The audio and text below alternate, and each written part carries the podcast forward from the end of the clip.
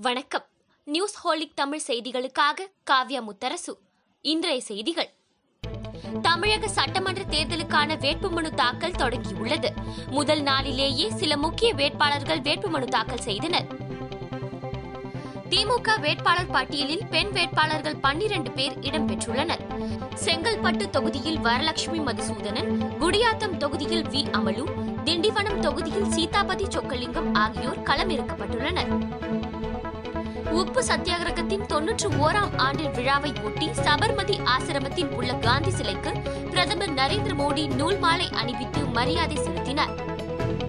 வருகிற சட்டமன்ற தேர்தலில் மக்கள் நீதி மய்யம் கட்சி தலைவர் கமல்ஹாசன் கோவை தெற்கு தொகுதியில் போட்டியிடுகிறார். இந்த தேர்தலில் கூட்டணி கட்சிகளுக்கு ஒதுக்கீடு செய்யப்பட்டுள்ள இடங்கள் போக மக்கள் நீதி மய்யம் கட்சி நூற்று ஐம்பது இடங்களில் போட்டியிடுகிறது. இந்த நிலையில் நாற்பத்தி இரண்டு பேர் கொண்ட இரண்டாம் கட்ட வேட்பாளர் பட்டியலை மக்கள் நீதி மய்யம் வெளியிட்டுள்ளது. தமிழ் மாநில காங்கிரஸ் சார்பில் ஆறு தொகுதிகளில் போட்டியிடும் வேட்பாளர்களின் பட்டியல் வெளியாகியுள்ளது. அதிமுக அரசின் மீது திமுக தலைவர் மு க ஸ்டாலின் கூறும் ஊழல் குற்றச்சாட்டுகள் பொய்யானவை அடிப்படை ஆதாரமற்றவை என்றும் இது குறித்து திமுக தலைவருடன் ஒரே மேடையில் பேச தயாராக உள்ளதாகவும் முதலமைச்சர் எடப்பாடி பழனிசாமி தெரிவித்துள்ளார். காலில் எலும்பு முறிவு ஏற்பட்ட நிலையில் நந்திகிராம் மருத்துவமனையில் சிகிச்சை பெற்று வரும் மேற்கு வங்க முதலமைச்சர் மமதா பானர்ஜி சக்கர நாற்காலியில் அமர்ந்து தேர்தல் பிரச்சாரம் மேற்கொள்ள திட்டம்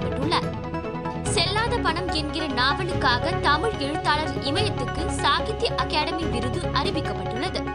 இரண்டாயிரத்தி இருபதாம் ஆண்டுக்கான சாகித்ய அகாடமி விருதுகள் அறிவிக்கப்பட்டுள்ளன. இருபது மொழிகளில் ஒவ்வொரு மொழியிலும் மூவர் கொண்ட நடுவர் குழு சிறுகதைகள் கவிதைகள் நாவல் நாடகம் உள்ளிட்ட வகைகளில் சிறந்த படைப்புகளை தேர்ந்தெடுத்துள்ளது. தமிழ் எழுத்தாளர் இமயம் எழுதிய செல்லாத பணம் என்கிற நாவலுக்கு சாகித்ய அகாடமி விருது அறிவிக்கப்பட்டுள்ளது. செப்பு பட்டயத்திலான பாராட்டு பத்திரம் பொன்னாடை ஒரு லட்சம் ரூபாய் ஆகியவை இந்த விருதில் அடங்கும். சென்னையில் ஆபரண தங்கத்தின் விலை சவரனுக்கு இன்று ஒரே நாளில் ஐநூற்று அறுபது ரூபாய் குறைந்துள்ளது.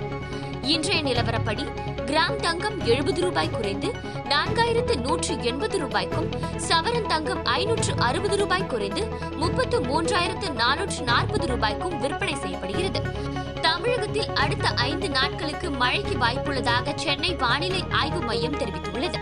சென்னையில் அடுத்த இரு நாட்களுக்கு முற்பகல் வரை வானம் ஓரளவு மேகமூட்டத்துடனும் அதன் பின்னர் தெளிவாகவும் காணப்படும் என்றும் தெரிவிக்கப்பட்டுள்ளது. இத்துடன் இந்த செய்தி தொகுப்பு நிறைவடைந்தது. நன்றி வணக்கம்.